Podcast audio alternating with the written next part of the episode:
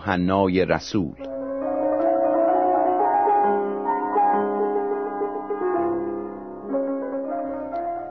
با سلام بر شما شنوندگان عزیز و تقاضای درک اسرار ناشناخته از خداوند متعال گفتار امروز را آغاز می کنیم سالیان درازی است که معمای مرگ به صورت عامل ناشناخته ای برای افراد بشر باقی مونده است.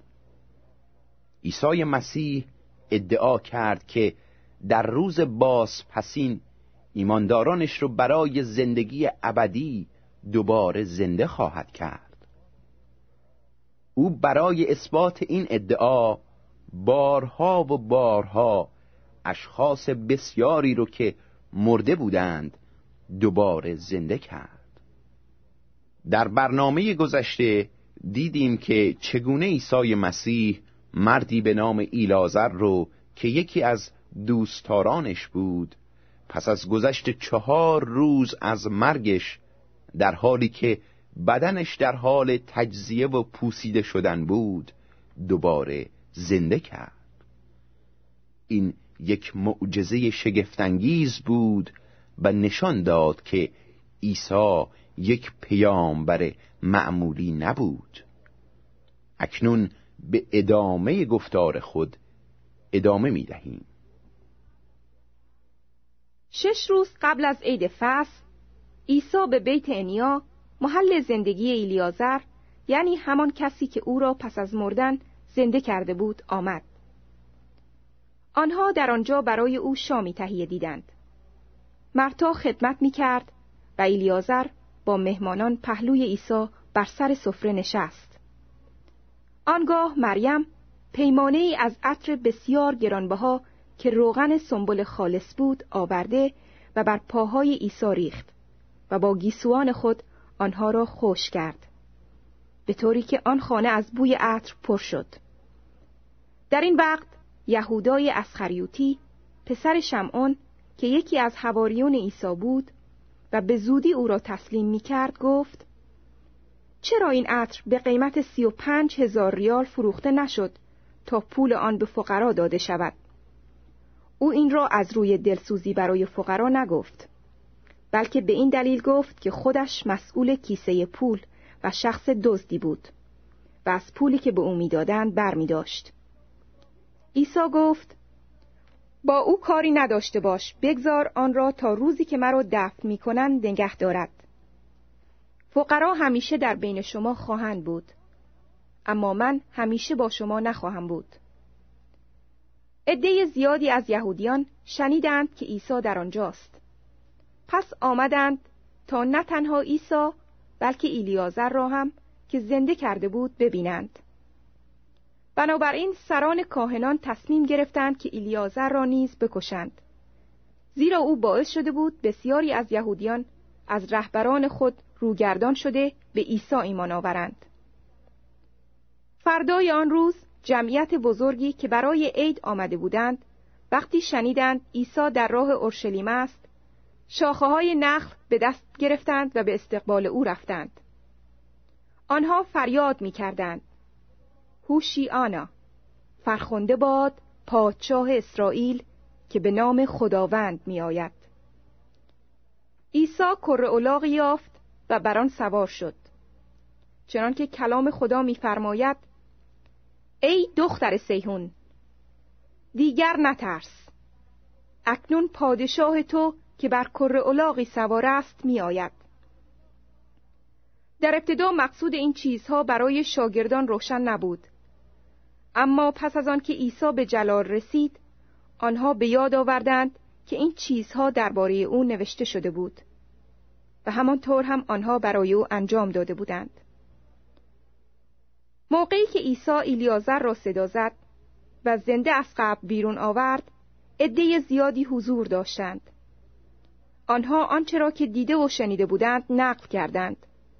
به این دلیل آن جمعیت بزرگ به استقبال عیسی آمدند. زیرا شنیده بودند که عیسی این معجزه را انجام داده بود. فریسیان به یکدیگر گفتند نمی بینید که هیچ کاری از شما ساخته نیست؟ تمام دنیا به دنبال او رفته است. در میان کسانی که برای عبادت عید به اورشلیم آمده بودند عدهای یونانی بودند. آنها نزد فلیپس که اهل بیت سیدای جلیل بود آمدند و گفتند ای آقا ما می‌خواهیم عیسی را ببینیم. فیلیپس رفت و این را به اندریاس گفت و آن وقت هر دوی آنها رفتند و به عیسی گفتند عیسی به آنها گفت ساعت آن رسیده است که پسر انسان جلال یابد یقین بدانید که اگر دانه گندم به داخل خاک نرود و نمیرد هیچ وقت از یک دانه بیشتر نمی شود. اما اگر بمیرد دانه های بیشماری به بار می آورد. کسی که جان خود را دوست دارد آن را از دست می دهد و کسی که در این جهان از جان خود بگذرد آن را تا به حیات جاودانی حفظ خواهد کرد. اگر کسی می خواهد مرا خدمت کند باید به دنبال من بیاید و هر جا من باشم خادم من نیز در آنجا با من خواهد بود. و اگر کسی مرا خدمت کند پدر من او را سرفراز خواهد کرد. اکنون جان من در استراب است. چه بگویم؟ آیا بگویم ای پدر مرا از این ساعت برهان؟ اما برای همین منظور من به این ساعت رسیدم. ای پدر نام خود را جلال بده. در آن وقت صدایی از آسمان رسید که می گفت آن را جلال دادم و باز هم جلال خواهم داد. گروهی که آنجا ایستاده بودند گفتند صدای رعد بود. و دیگران گفتند فرشته ای با او سخن گفت. عیسی در جواب گفت این صدا به خاطر شما آمد نه به خاطر من. اکنون موقع داوری این جهان است و حکمران این جهان بیرون رانده می شود. وقتی از زمین بالا برده می شوم همه آدمیان را به سوی خود خواهم کشید. عیسی این را در اشاره به نوع مرگی که در انتظارش بود گفت. مردم به او گفتند تورات به ما تعلیم می دهد که مسیح تا به ابد زنده می ماند. پس تو چگونه می گویی که پسر انسان باید بالا برده شود؟ این پسر انسان کیست؟ عیسی با آنان گفت فقط تا زمانی کوتاه نور با شماست تا وقتی این نور با شماست راه بروید مبادا تاریکی شما را فراگیرد کسی که در تاریکی راه می رود نمی‌داند به کجا می رود. تا زمانی که نور را دارید به نور ایمان بیاورید. تا فرزندان نور شوید. عیسی این را گفت و از پیش آنان رفت و پنهان شد. با وجود معجزات بسیاری که در حضور آنان انجام داد آنها به او ایمان نیاوردند. تا سخن اشعیاء پیامبر تحقق یابد که گفته بود ای خداوند آیا پیام ما را کسی باور نموده؟ و آیا قدرت خداوند به احدی مکشوف گردیده است؟ پس آنها نتوانستند ایمان آورند. زیرا اشعیا باز هم فرموده است چشمان آنها را نابینا و دلهایشان را سخت گردانیده است. تا با چشمان خود نبینند و با دلهای خود نفهمند و به سوی من باز نگردند تا ایشان را شفا دهم. اشعیا این را فرمود زیرا جلال عیسی را دید و درباره او سخن گفت با وجود این بسیاری از بزرگان یهود به او گرویدند ولی به خاطر فریسیان و از ترس آنکه مبادا از کنیسه اخراج شوند به ایمان خود اقرار نمی کردند. زیرا آنان تعریف و تمجید از انسان را بیش از حرمت و عزتی از جانب خداست دوست می داشتند. پس عیسی با صدای بلند گفت هر که به من ایمان بیاورد نه فقط به من بلکه به فرستنده من نیز ایمان آورده است. هر که مرا می‌بیند فرستنده مرا دیده است.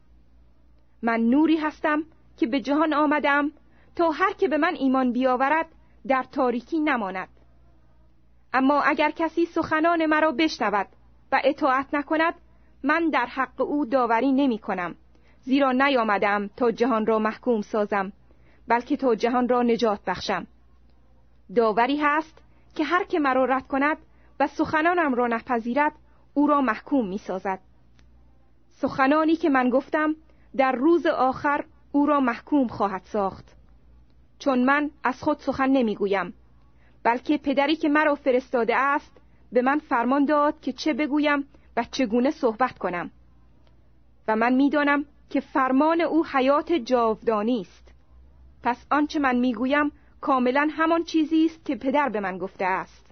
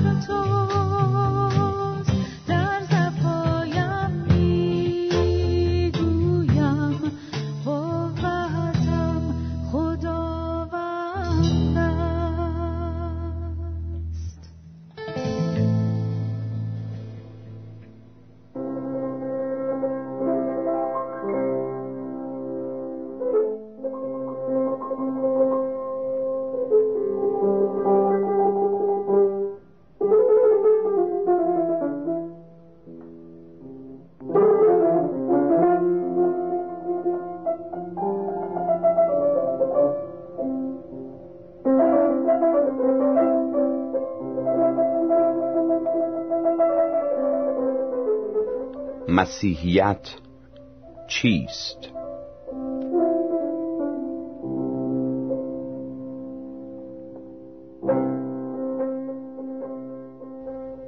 خداوندا مرا کمک کن تا تو را بهتر بشناسم و بیشتر دوستت بدارم آمین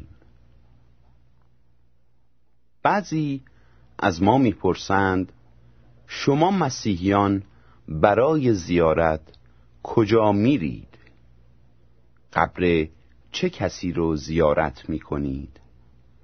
آیا شما هم امامزاده دارید؟ ما مسیحیان با مرده ها هیچ سرکاری نداریم سرکار ما با خدای زنده است ما نه زیارتگاه داریم و نه قبری رو زیارت می‌کنیم. ما خدا رو میپرستیم چون عیسی مسیح به پیروان خود هرگز دستور نفرمود که به مکان مقدسی برای زیارت برند. زیرا خدا همه جا حضور داره و هر کس می‌تونه خدا رو در هر زمان و مکان پرستش کنه. بعضی از مسیحیان علاقه دارند به کشور فلسطین برند و سرزمینی که عیسی مسیح در اون زندگی می کرد ببینند. ولی رفتن بدونجا دارای هیچ گونه پاداش و ثواب نیست. چون غیر ممکنه با رفتن به سر قبر مسیح به بدن او احترام بگذاریم. زیرا قبر او خالی است. چون عیسی مسیح نجات دهنده ما زنده است. پس امید ما بر روی زمین و در میان قبرها نیست بلکه ایمان و امید ما به خدای زنده است که تا به ابد باقی است. دیگران از ما می‌پرسند آیا شما عید دارید؟ چند نوع عید دارید و چند روز عید می‌گیرید؟ باز عیسی مسیح به پیروان خود دستور نفرمود که روزهای بخصوصی را عید بگیرند زیرا هر روز برای ما عیده با وجود این ما مسیحیان سه عید مهم داریم عید میلاد مسیح عید پاک و عید قیام مسیح و عید روح القدس. اولی عبارت از عید یا جشن تولد مسیحه اکثر مسیحیان این عید رو در شش ژانویه یا 25 دسامبر نگاه می‌دارند. ولی تاریخ دقیق تولد مسیح معلوم نیست. دومین عید عبارت است از عید قیام یعنی روزی که مسیحیان به مناسبت پیروزی مسیح بر مرگ و دوباره زنده شدن او جشن و سرور و شادی برپا می کنند تاریخ قیام مسیح چون از روی تقویم قمری تعیین میشه هر سال تغییر می‌کنه. ولی همیشه در ماههای فروردین یا اردیبهشته. سومین عید عبارت است از پنتاگوست که مصادف با هفت هفته بعد از قیام و یادگار روزیه که روح القدس یعنی روح پاک خدا بر شاگردان مسیح نزول کرد. این سه عید از اعیاد بزرگ و مذهبی ما مسیحیانه. عید سال نو یا اول ژانویه عید ملی است نه عید مسیحی. حالا که درباره عید و زیارت برایتون توضیح دادم اجازه بفرمایید در مورد آینهای مقدس یا مراسم مقدس مسیحی هم توضیح بدم. عیسی مسیح دو آین مقدس مقرر فرمود که میباید در کلیسای او رعایت بشه. این دو مراسم یا آینهای مقدس یکی غسل تعمیده و دیگری شام خداوند. آین غسل تعمید یعنی دفن شدن با مسیح مطابق دستور کتاب مقدس باید به وسیله کسانی انجام بشه که واقعا از گناهان خود توبه کرده و قلبا مسیح رو به عنوان نجات دهنده و خداوند خود پذیرفتند. با این کار مسیحیان بدن خود رو با آب میشویند به نشانه اینکه از گناه پاک شدند در حالی که قلبشون به وسیله قربانی خون مسیح قبلا پاک شده است. به این وسیله مسیحیان به مردم نشان میدن که با عیسی مسیح در مرگ و قیام متحد شدند تا بقیه عمر خود رو در تازگی حیات رفتار کنند. آین مقدس تعمید در موقع پذیرفتن افراد به عضویت کلیسا انجام میشه. آین یا مراسم دیگر عبارت است از اشاع مقدس یا شام خداوند. عیسی مسیح در شب قبل از مصلوب شدن به شاگردان خود نان داد و به اونها فرمود این بدن منه. همچنین پیاله شربت رو به اونها داد و فرمود که این خون منه. عیسی نان رو و آب انگور رو نشانه ای از بدن و خون خود قرار داد و به پیروان خود دستور فرمود که این آین مقدس رو به یادگار او اجرا کنند. حالا در تمام کلیساها در تمام جهان این دستور اجرا میشه. مسیحیان هر چند وقت یک بار در مکانهای عبادتی خود جمع شده هر یک تکی از نان می‌خورند. اندکی از آب انگور می نوشند و به یاد میارند که مسیح به خاطر اونها جان داد و قدرت او رو به وسیله ایمان در دلهای خود قبول می کنند ما مسیحیان از این آین مقدس برکات روحانی فراوان تحصیل می کنیم بنابراین آین شام خداوند توسط عیسی مسیح پایگذاری شد و مسیح فرمود تا بازگشت او به جا آورده شود. نان و پیاله نمونه بدن و خون مسیح است. بدن مسیح روی صلیب پاره شد و او گناهان ما رو بر خود گرفت. خون او عهد جدیدی رو در میان خدا و انسان برقرار می‌سازه. شام خداوند به یاد بوده مرگ مسیح برگزار میشه و شامل وعده بازگشت اوست. هر عضو فعالی حق و وظیفه داره که در شام خداوند شرکت کنه زیرا نشانه شرکت در طبیعت الهی مسیحه. لازمه که نخست ایماندار خود رو تفتیش کنه.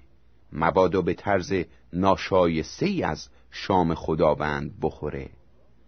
اگر ایمانداری خود رو روحن آماده شرکت در شام خداوند نمی‌بینه به جای اینکه از شرکت خودداری کنه باید از خدا آمرزش بخواد و از سر نو خود رو به خدا وقف کنه. اونگاه می‌تونه با سایر اعضای کلیسا در این آین مقدس شرکت کنه. پس شام خداوند وسیله برای بالا بردن سطح زندگی روحانی اعضای کلیساست. گفتا مسیح نور رحمت این جسم و جان و سلامت می سپارم در قرامت. یاد آورید این محبت. این اشاع و این خان من تسلیم جسم و جان من. تا باز آیم پیمان من. یاد آورید این محبت. هست بخشش کالای او وان خلعت والای او زنعام جانارای او. یاد آورید این محبت. جسم او جان فضای ما خون او شفای ما ریخته در وفای ما. یاد آورید این محبت. ای بنده آزاد او قافل مباش از یاد او. ملک بقا بنیاد او. یاد آورید این محبت. قیامت در قیام اوست هستی ها در نظام اوست. هر عطایی به نام اوست. یاد آورید این محبت.